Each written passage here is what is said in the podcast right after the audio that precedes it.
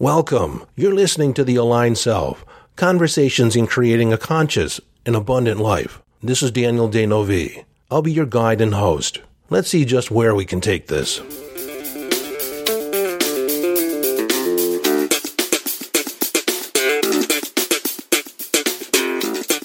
Hello, friend, and welcome back to the conversation.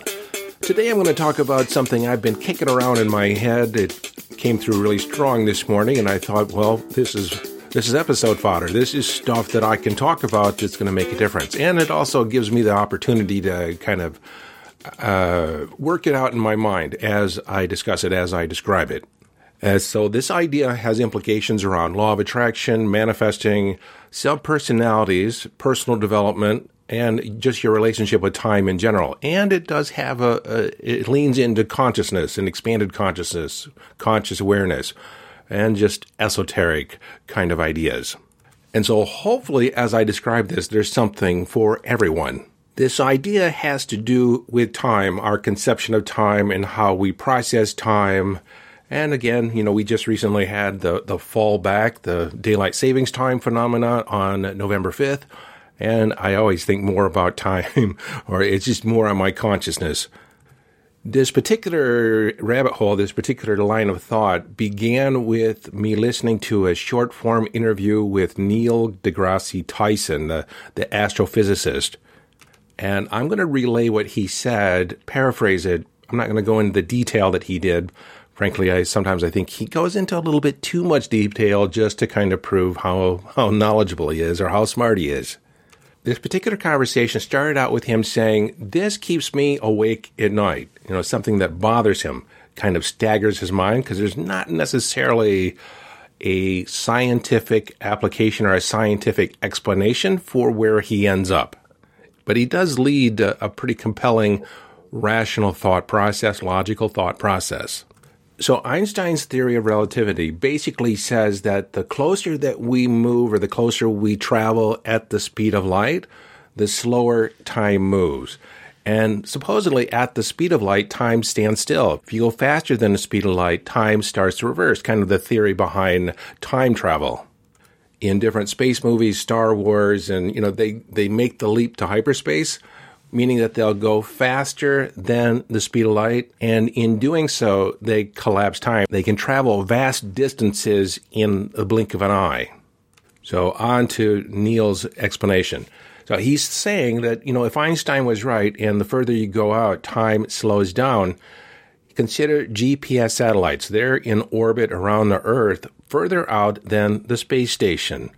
And so, relative to the Earth, they travel faster than the rotation of the Earth. And then, to make the information that they gather relevant as far as plotting and positioning, there is an algorithm in place that accounts for the speed differentiation so that the information arrives at your GPS or at your computer at the exact time that you need it. Doesn't factor in any time delay it basically the GPS satellites are operating at a speed faster than we live. And so he says the fact that this actually works, that in accounting for and using Einstein's theory of relativity, means that Einstein was right.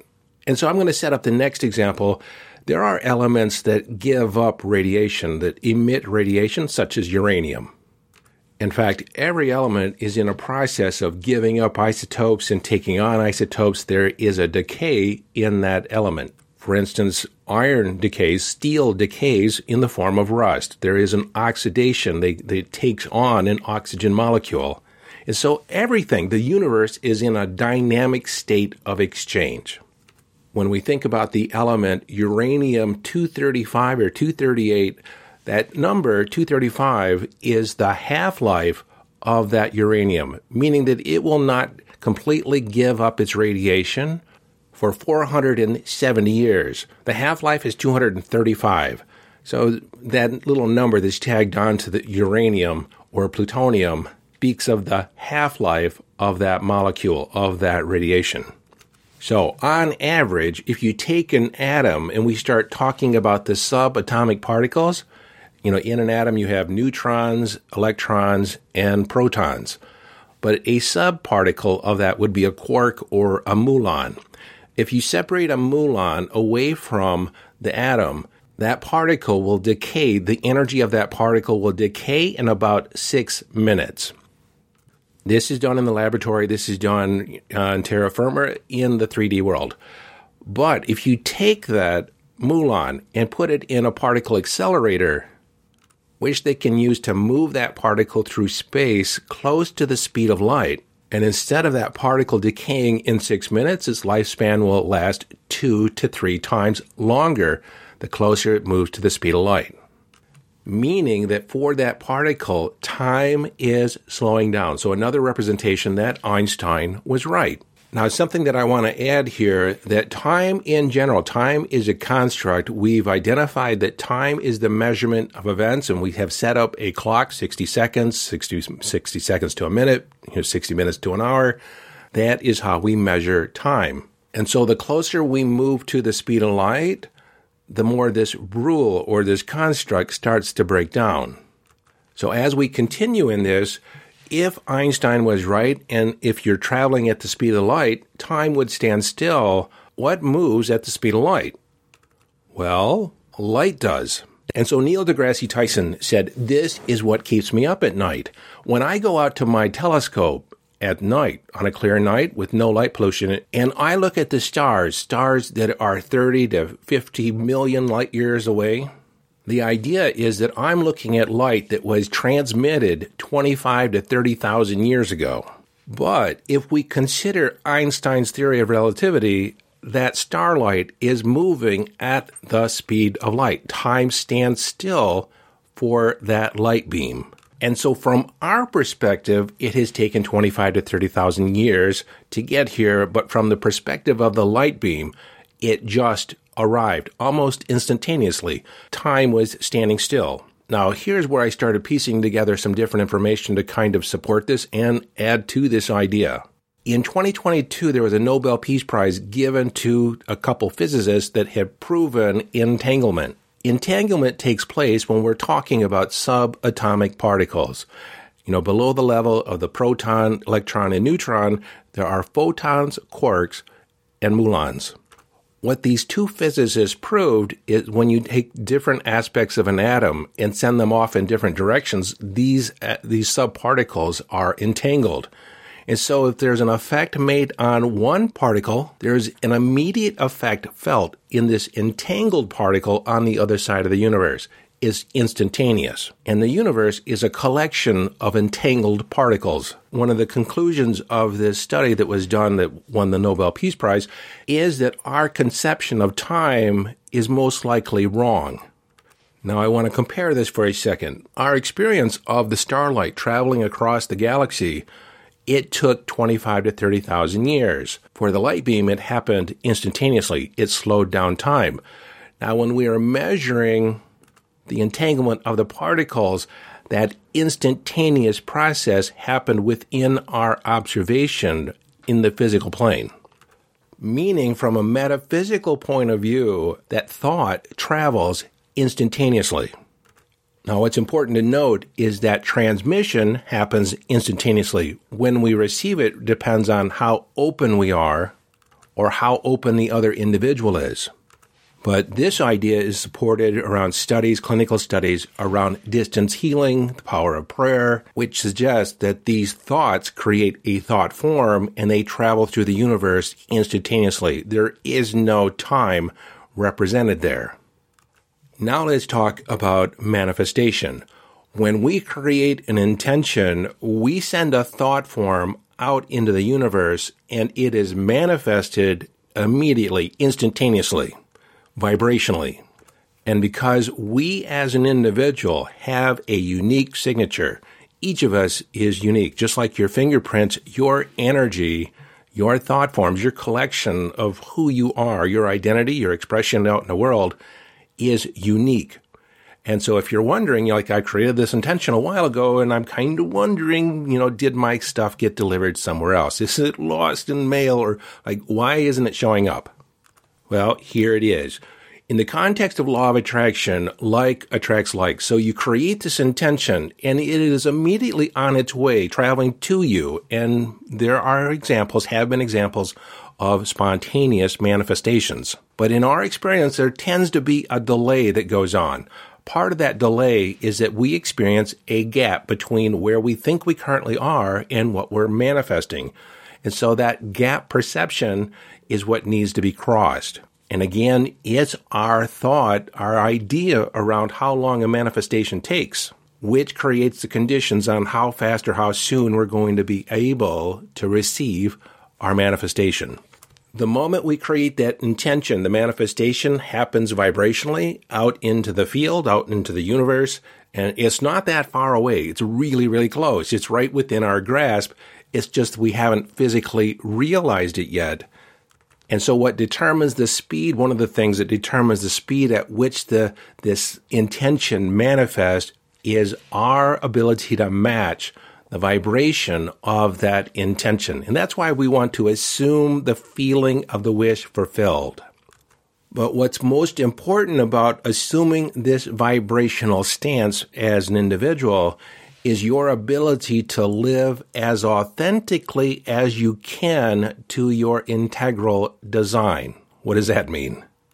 Well, what it means is that you could experience instantaneous manifestations except for your attachments to the past, attachment to limiting ideas, limit anything that takes you away from an expression of being whole, complete, and perfect because your natural state of being, how you actually are, is whole, complete, and perfect. You're not broken. You're not fractured. It's only in our mind. It's in our perceptions where we experience these fractures, these limiting beliefs. Okay, this is where subpersonalities and limiting beliefs come in. I've called them shadow beliefs in past episodes. I'm not good enough, or I'm not worthy enough, I don't deserve. These are beliefs that we've adopted at some point, typically somewhere in the age of seven, eight, nine, ten. We we we assume it. We we have this hypothesis that we're not good enough, that there's something wrong with us, and then there's an event that confirms it. This is where a subpersonality is created or a fracture in our self-concept. If you think about it in terms of an oyster, how an oyster creates a pearl, there is a grain of sand that gets embedded inside, creates an irritation. And then the oyster begins coating this grain of sand with uh, calcium silicate. I think that's the substance. But then over time, because it's a constant irritation, there's a greater and greater size, or the pearl grows in size in order to alleviate this irritation. So, as a human being, when we adopt this limiting belief, we actually create a self identity around this initial irritation, this fundamental base belief, this limiting belief about who we are, where we create ourselves as broken, but then we create a self identity in an attempt to prove that that irritation or that limiting belief is not there.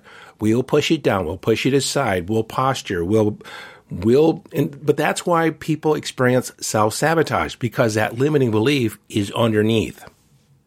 And until it's addressed, until it's healed, it will continually get in the way of your manifesting to the degree that you give it energy. And how do we give it energy? Those are the behaviors, the habits, the expressions that we have inside our persona, inside our personality, our self concept, which we exhibit and practice in day to day. And it's somewhat insidious because we're not necessarily aware of all the different ways we actually are in this process of alleviating this internal irritation, this internal limiting belief.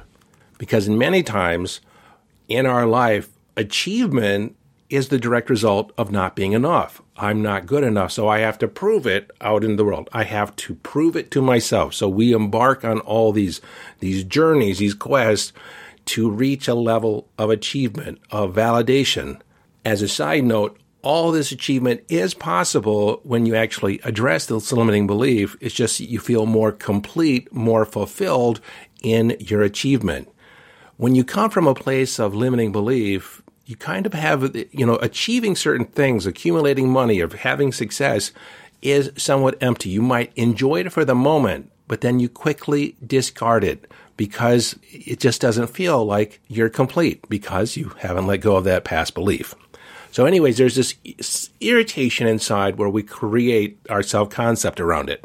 What's this have to do with the speed of light in the, our concept of time? Well, because this past belief is held in space in time with a subpersonality, an aspect or a fractured aspect of the self concept, what happens is that thought form exists outside of time and space. And so its influence will be in the present, even though that event took place 20, 30 years ago. Or maybe that's your entire age. Maybe it's not quite that long, but you get the idea. It happened sometime in your childhood.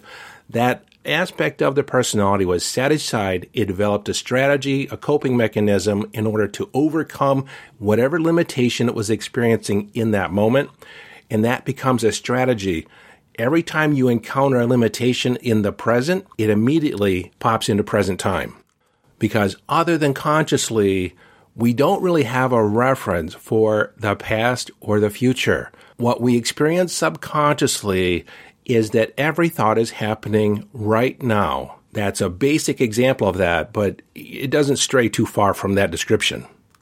Now, in the work that I've been doing with subpersonalities, one of the things or one of the approaches I'll do, depending on the need, is sometimes I'll have your present self go back and be with your younger self in the moment that it experienced trauma, either just before or as it's occurring.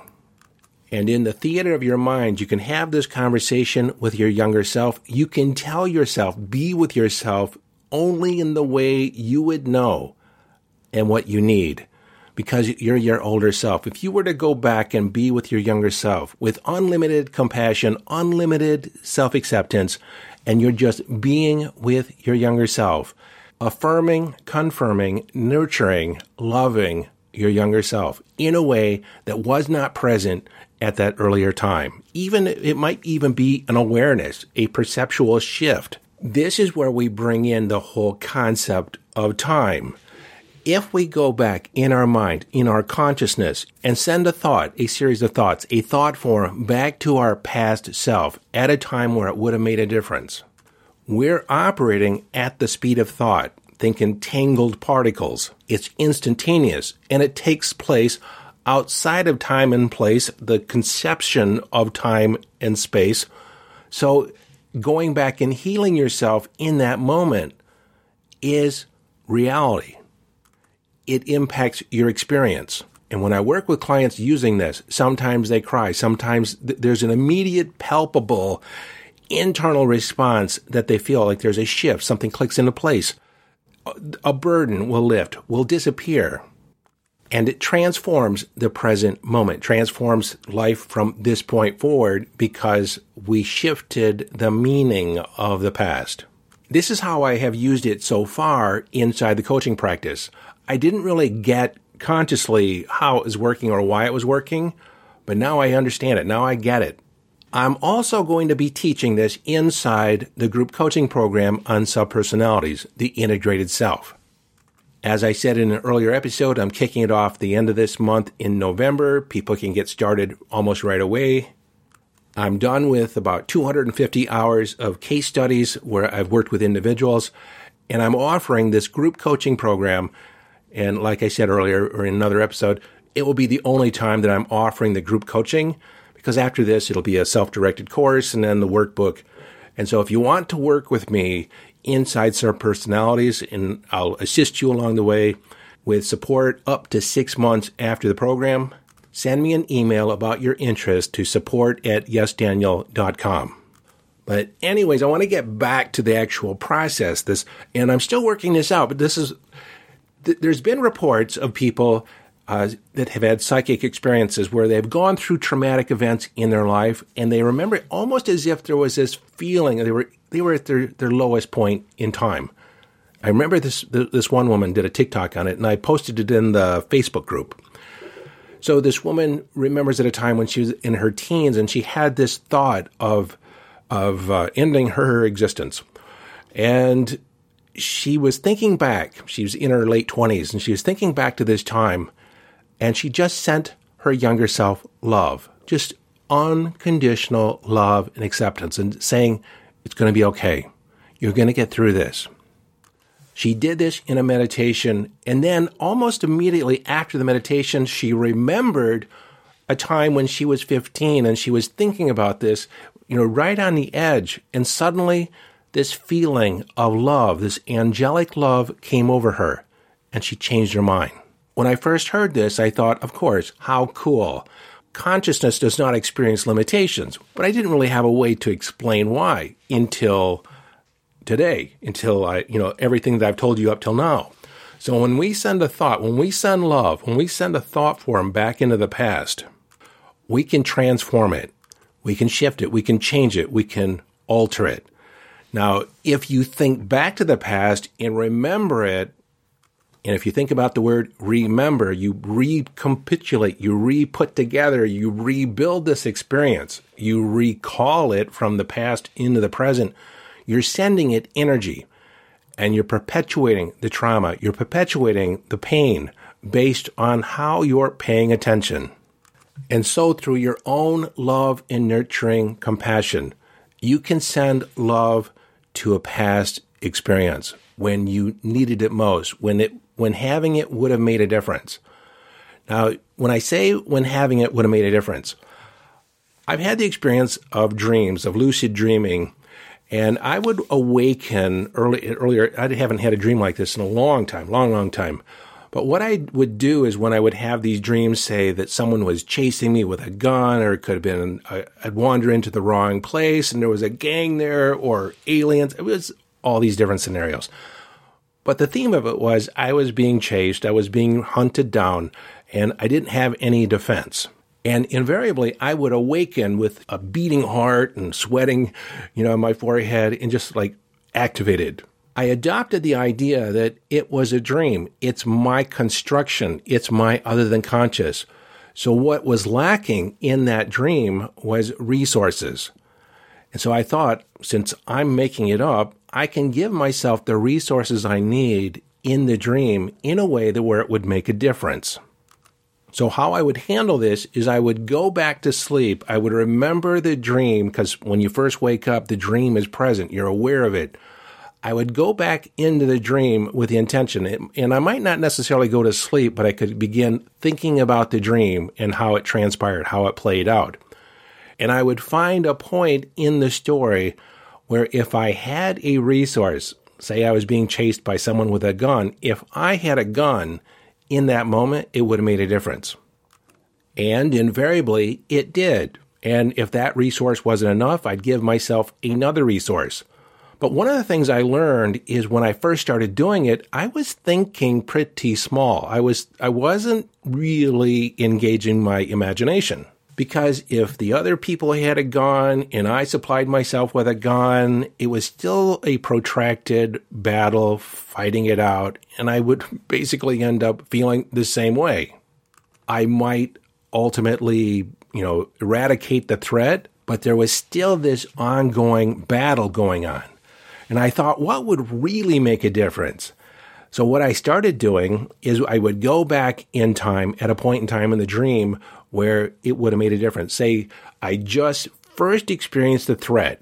So instead of giving myself a gun, I would give myself a cannon or a bazooka. I would overwhelm the threat. Then I, I went even further. I would immediately grow to 50 feet tall and I'd just step on the threat and squash it. Other ideas I would use, I'd have superhuman strength. I would, you know, be like Superman, bullets ricochet off of me. I could not be harmed. And then sometimes I would just fly away. I, I had any resource at my disposal that would overwhelm, negate, totally negate the threat. And then after only doing that a short period of time, I stopped having those dreams entirely. I trained my other than conscious mind that there is no event, no threat that will be overpowering. I can and will handle anything that comes up. Now, with that explained, let's go back and talk about going back and being with your subpersonalities. What I haven't really tested out yet, which I will, is if you could have the resources you need before an event took place. What if you had an angel, a guardian spirit, a your older self come to you and say, You're going to be going through this in the next few days. What I want you to know is it means nothing about you. You are going to have an experience, but it will not define you. You shall rise above it. you will be able to maintain your self identity, your self esteem, and your love for yourself. Sometimes things happen to us, but they don't have to define us. Now remember, don't think too small. As you go back, you can have a huge energy, a huge footprint, and huge energetic power behind you that's infusing this love, acceptance, this sense of calm and peace inside your younger self. And if you don't necessarily feel you have that yourself or can generate that for yourself yet, call in 10,000 angels, call in the universe, call in God, Goddess, all that is to infuse the energy through you, to use yourself as a channel that all this love is going back into your past in healing a younger self, healing a younger aspect. And you can do this now with the knowledge that thought knows no bounds. Thought can transcend time and space. And in healing the past, you become more whole and complete. You become a more authentic expression of your true design, who you choose to be in the world, not the, the knee jerk habitually learned responses that is the haphazard construction that most people call their identity. When you're living in the world with authentic joy, when you're living in the world with authentic passion and authentic expression, nothing you have to hide, nothing you need to protect, then you are an instant match to your intentions. I've often wondered why certain things come to me so much faster than other things. And of course, you know, if you listen to Abraham Hicks and some of the other teachers, it has to do with the level of your resistance. Do you have any resisting beliefs, any ideas that you have that resist the idea that this is part of or belongs to you? So in eliminating those limiting beliefs, that was a little bit of a tongue twister. So in eliminating those limiting beliefs, you empower yourself to show up authentically. And when you are your authentic expression, the universe can recognize, oh, there's Daniel. And immediately my intention finds its way to me or in very short order, faster than it would have if I was to hang on to that past story of limitation. So I want to qualify that I was kind of working this out in my mind as I was talking to you and I may tweak the idea. I may have some more to add to this, but uh, I want to give it to you for your own perusing, your own, like, think about it yourself, ruminate on the idea. And if you have anything that comes up for you, send me an email. Let's have a conversation. I want to know what you think about this. So, until next time, this is your friend and host, Daniel D'Neuville, urging you to follow your bliss. Live your life from inner signals be inner directed as you engage in the epic adventure.